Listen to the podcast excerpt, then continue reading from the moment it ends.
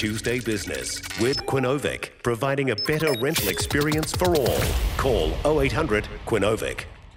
Time for our business segment with New Zealand's Herald Wellington business editor Hamish Rutherford. Good morning, H. Morning, Nick. How are you? I'm missing you. I'm in the office. I was going to say, when are you back? You haven't got a direct call line to Jacinda, do you? Okay. Sadly not. First question. We are hearing it's really difficult to get a flat in Wellington. We've done a segment on our show about it. Political reporter Aaron Damon said he couldn't get one for a whole month, and he said it's cooked. Why is the rental market in such a state? Well, the first thing to say is it definitely is cooked. I'm in the fortunate position that I'm not a renter, but just about everyone I know who is a renter has trouble finding flats in Wellington, you know, long queues of people to get in. Why is it like this? I mean, fundamentally, it's just a shortage of rental properties, you know, and you've got a city where more and more people want to come and live. That's a good thing, but it leads to real strain in the housing market. Why don't we have enough? Well, these are some long-term problems that, you know, as I think several of your callers have been pointing out, it's clearly not a vocation, being landlords, that the government has encouraged, you know, rule change after rule change, all with good intentions in mind, but, you know, adding costs to certain properties, you know, making some buildings that, you know, not compliant with the healthy home standards, you know, it's sort of, it just takes stock out of the market. And yes, you might say, well, it's not up to standard because it's not insulated well enough. Well, the consequence is people often live in houses that don't meet the standards and aren't even as good as the ones that people are pulling out because people are leaving houses empty.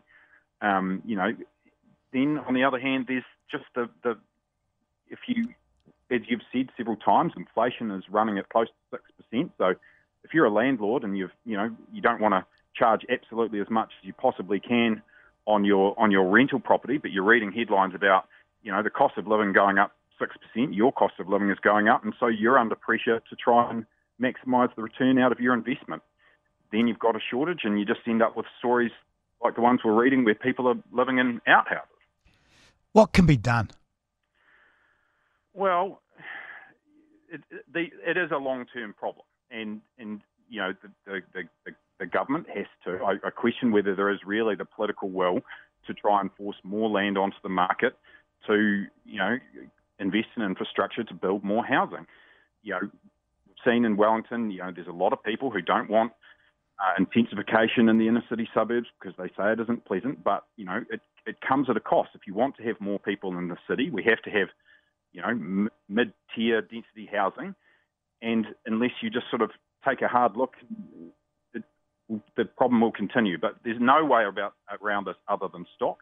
But you could also encourage people to become landlords by not putting more and more regulation on the market. Yeah, and I think that interest, not being able to claim your interest, is a big one. I really think that's made a lot of difference. I mean, and people I talk to just in the street, that's definitely a game changer for people having an investment property. And the other one is that, you know, the government's passed a bright line test, which means that if you own a rental property and you sell it within 10 years, you'll be effectively charged a capital gains tax. Now, that might, again, that's good, well intended, but it means that people have bought houses that they may no longer want for some reason or another, and they have a huge incentive not to sell them. That property could be sold perhaps to a developer who would rip it down and build a bigger house. So, you know, the government's put in a lot of policy with the intention of making it cheaper and dissuading investment, but the consequence of that is that you end up with a shortage of rental properties.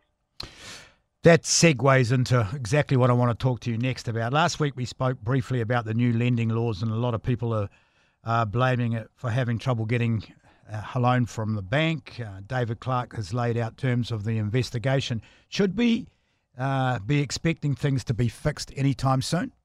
No, I don't think that's likely. So this is the Credit Contracts and Consumer Finance Act, which was meant to crack down on loan sharks, but has ended up seemingly making it a lot harder to come out to get a loan, even for established customers, from banks. Now, it appeared probably a week or two ago like the government was going to, you know, try and quietly fix this quite quickly. David Clark has come out really with some quite strong comments saying, you know, this might just be seasonal changes.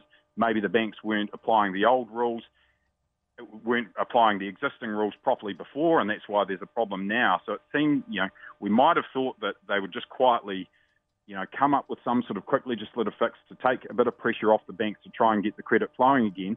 But David Clark seems to be pointing back at the banks saying, no, this isn't the problem, this isn't it.